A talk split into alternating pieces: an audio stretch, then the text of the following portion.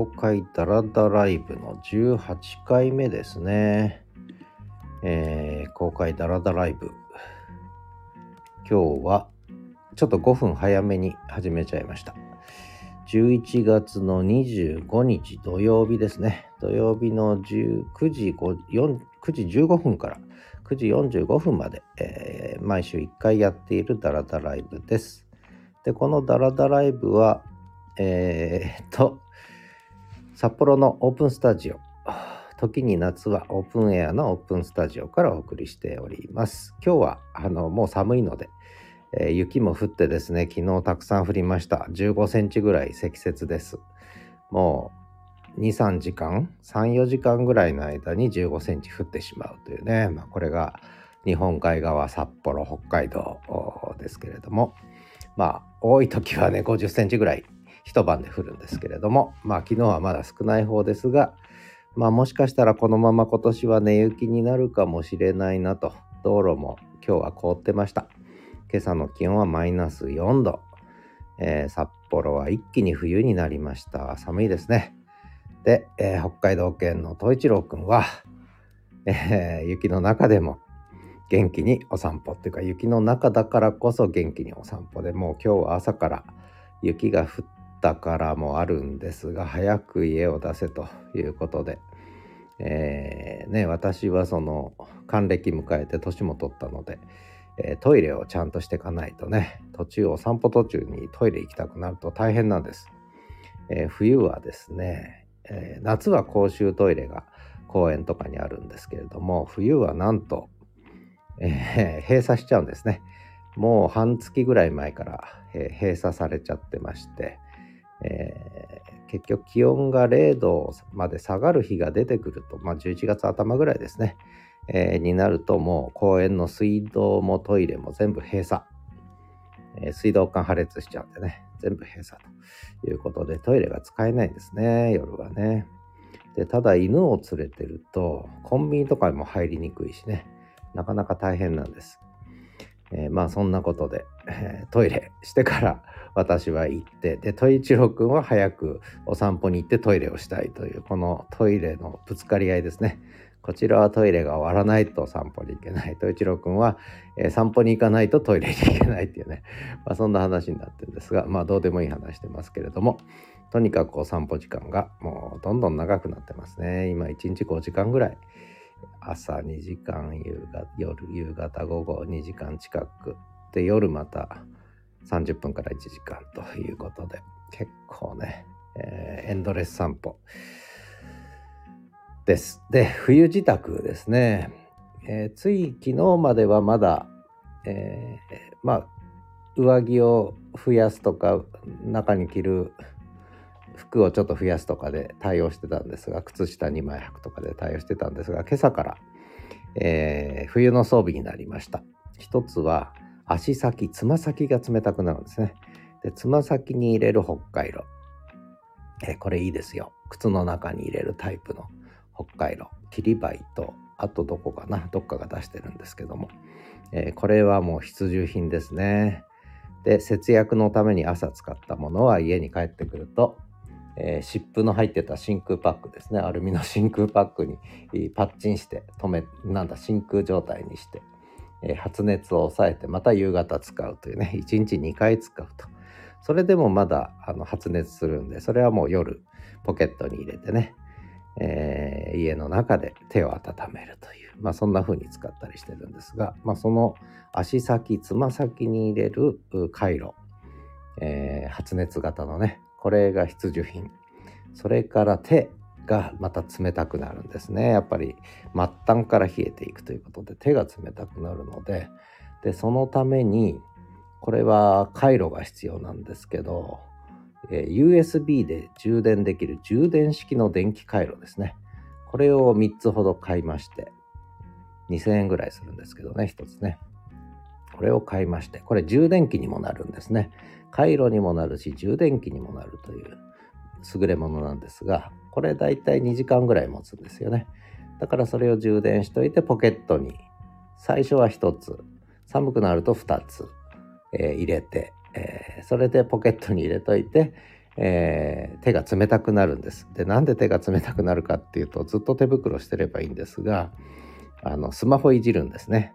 え、ビデオを撮ったり写真を撮ったり音声を撮ったりするのでスマホを素手でいじるわけです。そうするともう手が、えー、氷水に手をつけてるような感じで一気に冷たくなってくるんですね。もう痛くなってくるというか冷たくなってくる。でこれを温めるためにもこの電気回路がね重宝するんですね。でお腹も温まるんですねポケットに入れとくとね上着のポケット入れとくと。まあ、そんな感じで電気回路これも必需品ですね。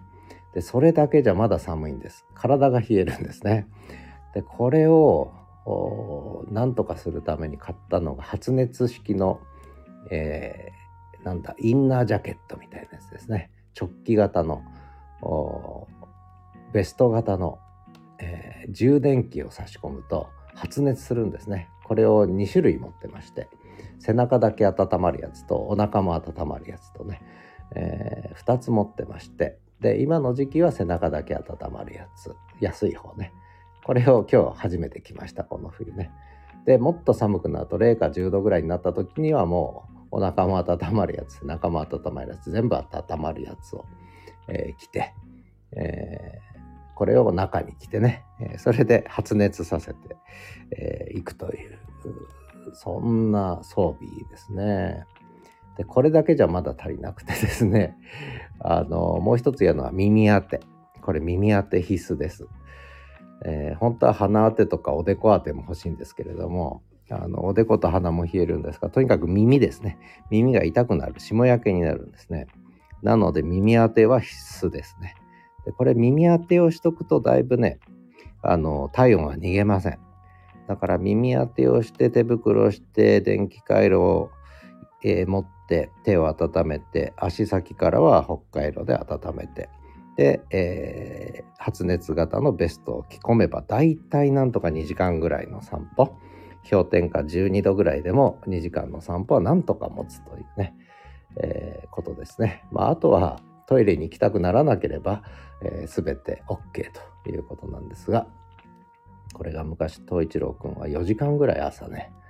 えー、朝5時ぐらいに出て帰ってくるのが午前10時とかねいう日もよくあったんですけども、えー、それぐらいお外が大好きという北海道犬ほんと冬に強いですね。まあそんな話。あとは防寒対策というかあの雪がちょっと深くなるのでえー、で河川敷とか歩くと雪がね靴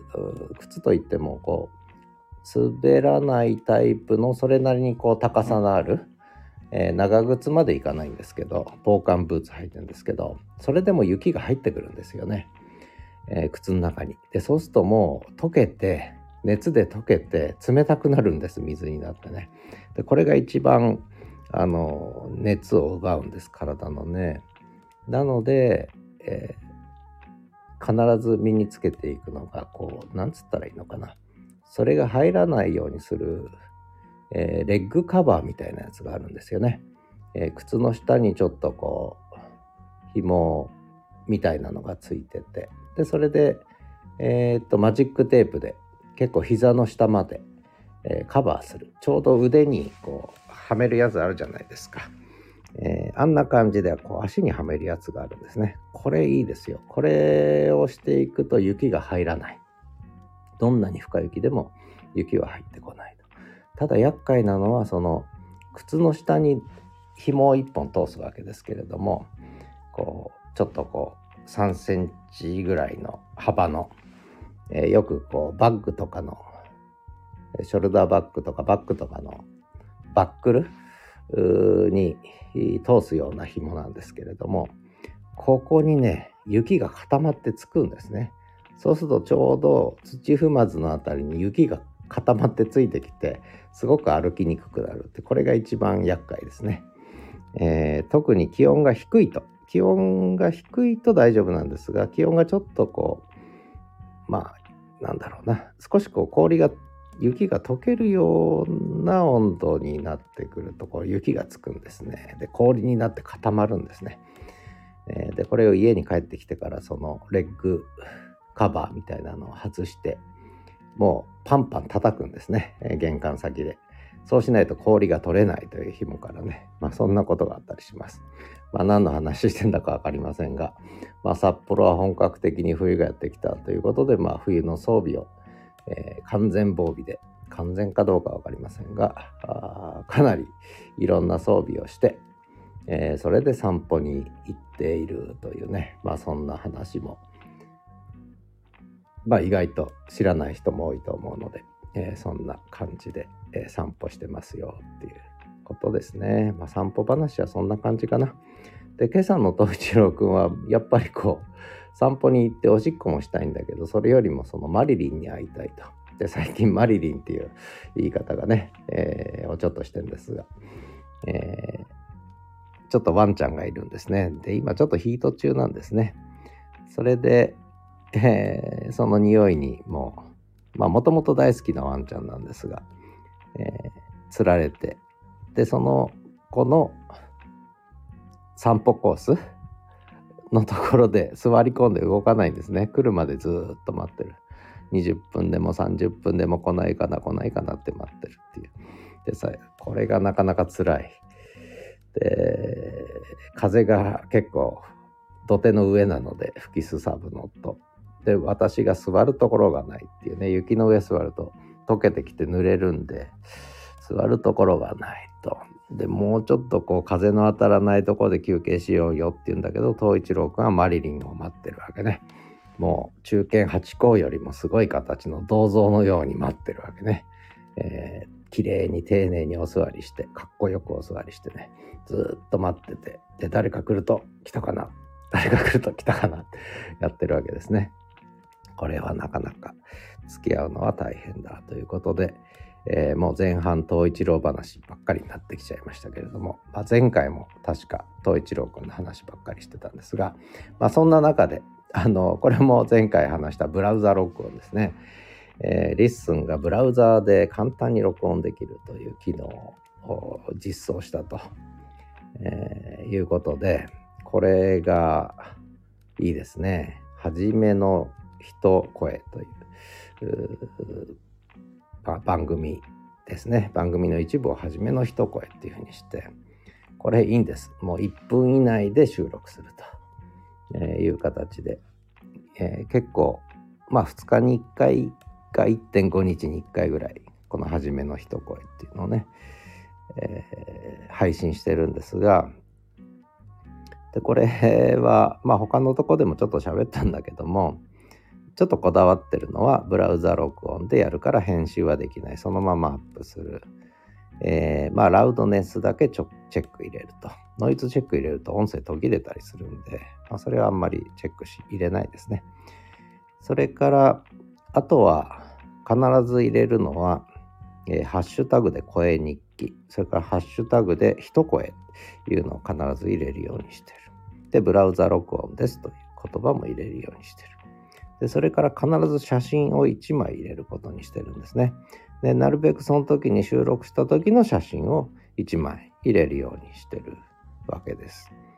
で、えー、それともう一個やってるのが文字起こしされたものがだいたい10行ちょっとぐらいになるんですね。1分間だけ喋るんで1分以内で喋るっていうふうに決めたんででそうすると大体10行程度なんですがこれをこう概要欄ですね、えー、概要欄にも貼り付けると。えー、いう形でその声を聞かなくても文字で読めるというふうにしてるんですね。でなまあなんで1分以内かってことなんですけどこれは実は YouTube のショートになるんですね。1分超えるとショートに分類されない。で1分以内に収めるとショートに分類されるんですね。そうすると YouTube の番組に行った時にそこにこう1分以内のえー、つまりこの初めの一声がダーッと並ぶと時系列でねいうことが起きるわけですね。でこれはいいぞということでもうとにかく1分以内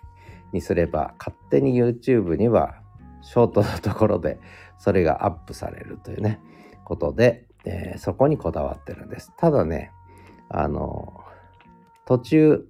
2回目、3回目、4回目かな。これは1分超えてるんですね。で、5回、1回目と、あと5、6、7、8今日8回9回目までやったんですけどもこれは1分以内に抑えてる抑えてるんでまあ2回目3回目4回目の配信だけはちょっとショートでは聞けないということですがこの後まあまあ2日に1回ぐらいでやってればね結構すぐ回数重ねていくので全部時系列でこう聞くことができるとそうすると一声をダーッとトータルでね聞けるようになるってことでこれなかなかいいんじゃないかなと思ってるんですよね。えー、どうどう思いますか？皆さん。どう思いますか？皆さんってよくわかんないですけど。まあそんなことでやってるんですね。一声シリーズ。これなかなかいいですよ。えー、皆さんもぜひ一声、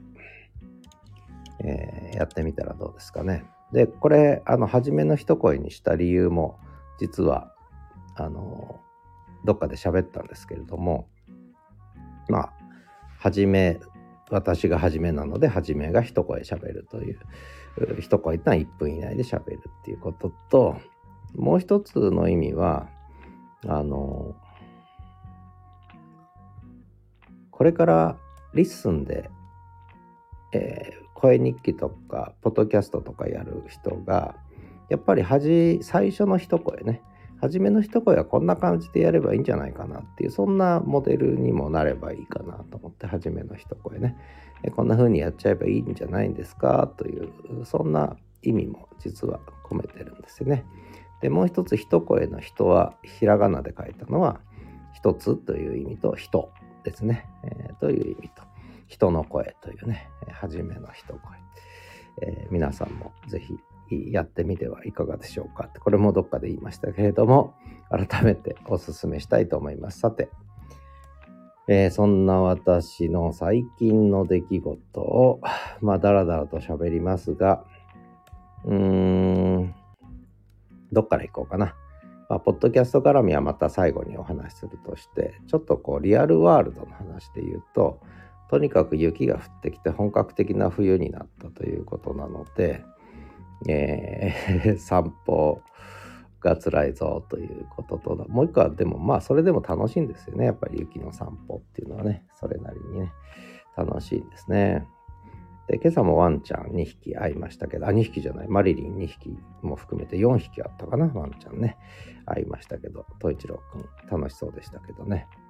えー、そんな雪の中での他のワンちゃんとのこう出会いっていうのもなかなかいいんですよね。えー、まあそう そういうことをやってるのとあとはちょっとリアルワールドだと民泊だな。民泊が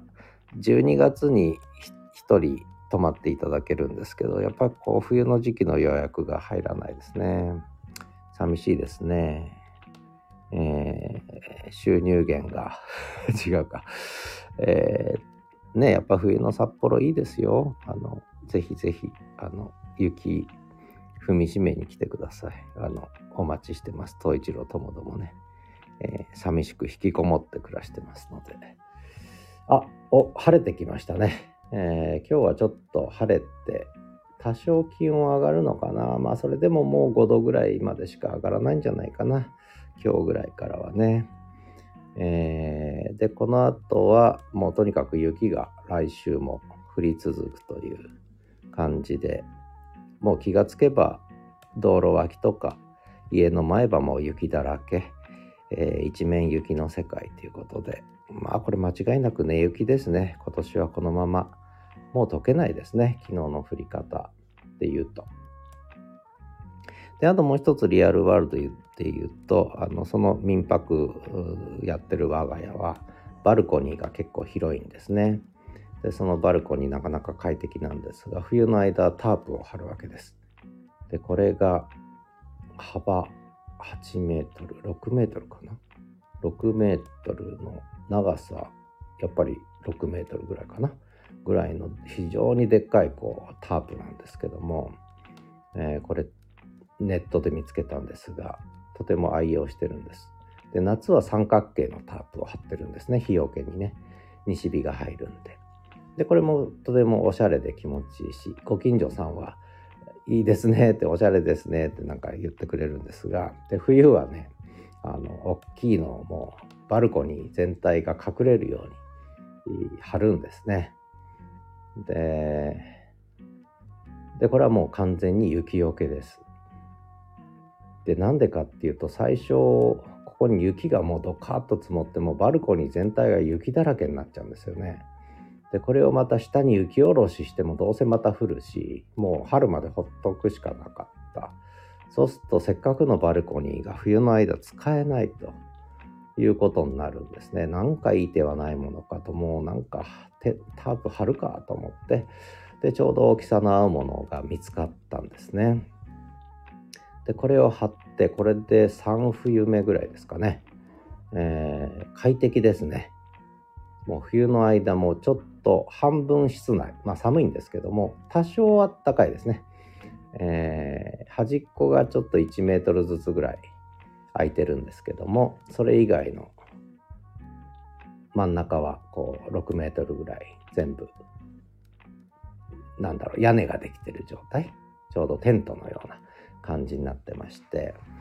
で、そうするとやっぱり風の入り方とか、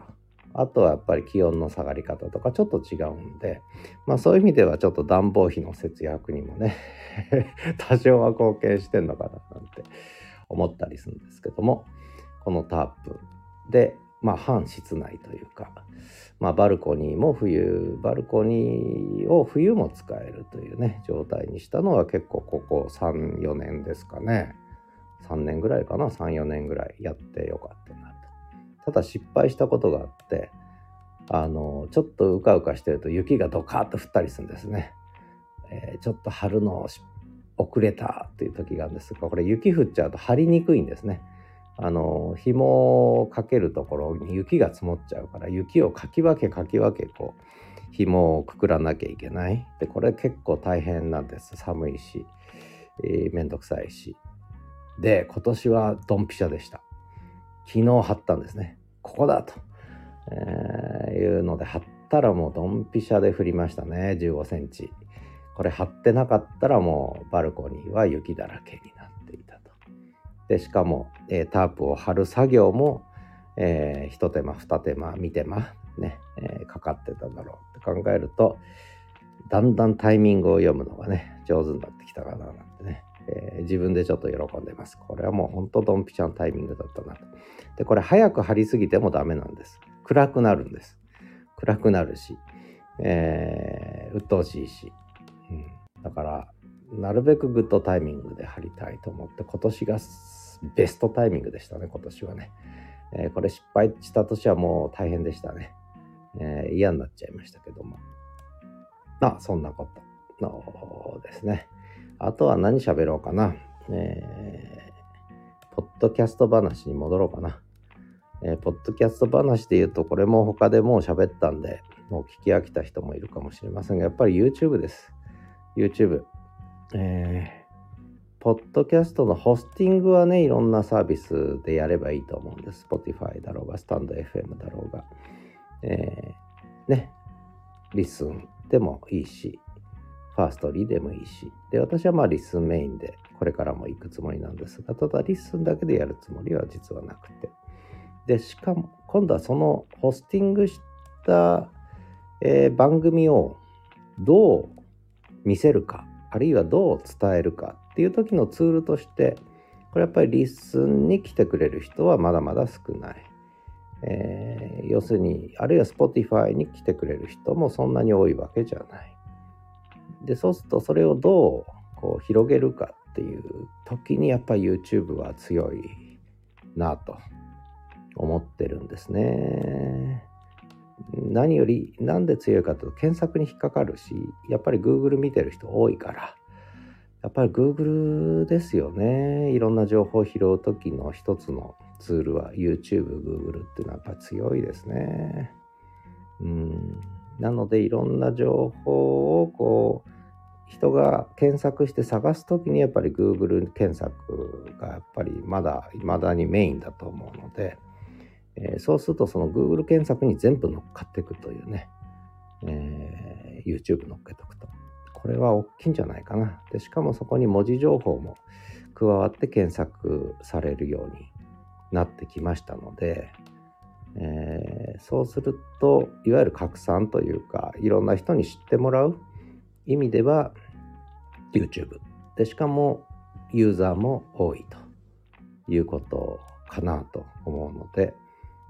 やっぱりいくつかのホスティングサービス私使わせてもらってますが Spotify、スタンド FM これはスタンド FM ね。それから LISTEN、スポ Firstory と4つ今使わせていただいてますがそこで、えー、作ったデータ音源コンテンツこれを全部 YouTube に集約していくと、うん、これがやっぱり重要じゃないかな。だから配信の配信のプラットフォームは YouTube ホスティングとかコミュニケーションのプラットフォームはまた別のところに持つという形じゃないですかね。で、そうこうやってるうちに多分 YouTube の方でもそれなりのこうコミュニティ、番組というか、チャンネルメインの、うん、まあ、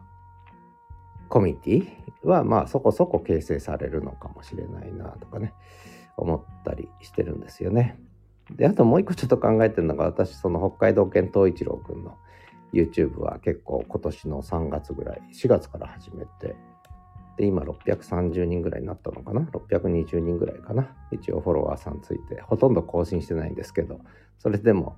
えー、登録してくれる方は増えてるんですよね。微増してるんですけれども、あの、で、YouTube のいいところは何だろうな。やっぱり一回登録したらやっぱりなかなかその登録を外さないという方が多い。うん、長い目で見てくれる。これがインスタグラムだと意外とね、あの、インスタグラムもやってるんですが、東一郎くんの。